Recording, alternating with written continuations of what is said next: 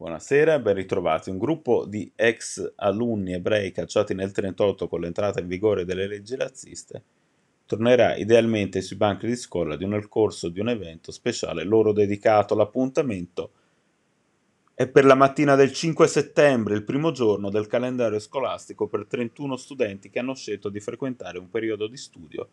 nella Cittadella della Pace di Rondine, realtà all'avanguardia nella promozione di politiche di pace, distensione e dialogo.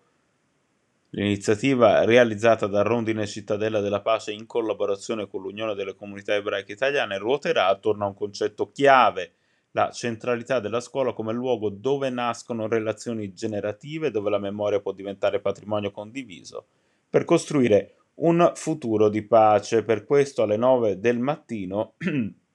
la campanella della prima ora suonerà anche per alcuni testimoni della discriminazione fascista, espulsi allora e oggi idealmente iscritti come alunni al medesimo anno e alla medesima classe. Tutto questo perché,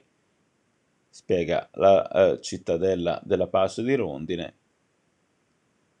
la relazione possa tornare ad essere narrazione fertile, una presenza indispensabile per avviare un nuovo anno scolastico in